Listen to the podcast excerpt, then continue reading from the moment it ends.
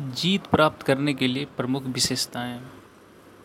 जीवन में हर व्यक्ति जीतना चाहता है, सफल होना चाहता है, सफल व्यक्तियों की कतार में शामिल होना चाहता है, परंतु हर व्यक्ति तो सफल नहीं होता, क्यों? क्योंकि सफल होने या जीतने के लिए कुछ विशेष गुणों की आवश्यकता होती है। जिन्हें यदि व्यक्ति अपने जीवन में आत्मसात कर लेता है तो वह जीवन में सफलता के शीर्ष पर पहुँच सकता है। जीतने वाला व्यक्ति किसी कार्य को असंभव नहीं समझता। उसे हर विषमता में भी समता नज़र आता है।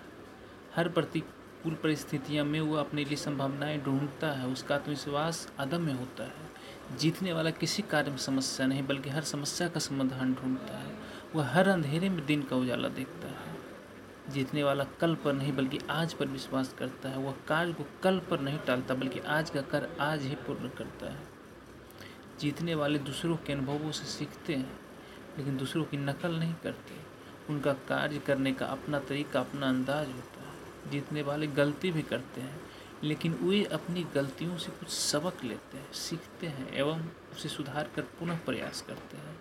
जीतने वाले कभी शॉर्टकट में विश्वास नहीं करते। शॉर्टकट वस्तुतः असफलता का जनक है। जीतने वाला धैर्य एवं संयम में विश्वास करता है। सफलता एक दिन की मेहनत का प्रतिफल नहीं, बल्कि लगातार प्रयासों का सुपरिणाम होता है।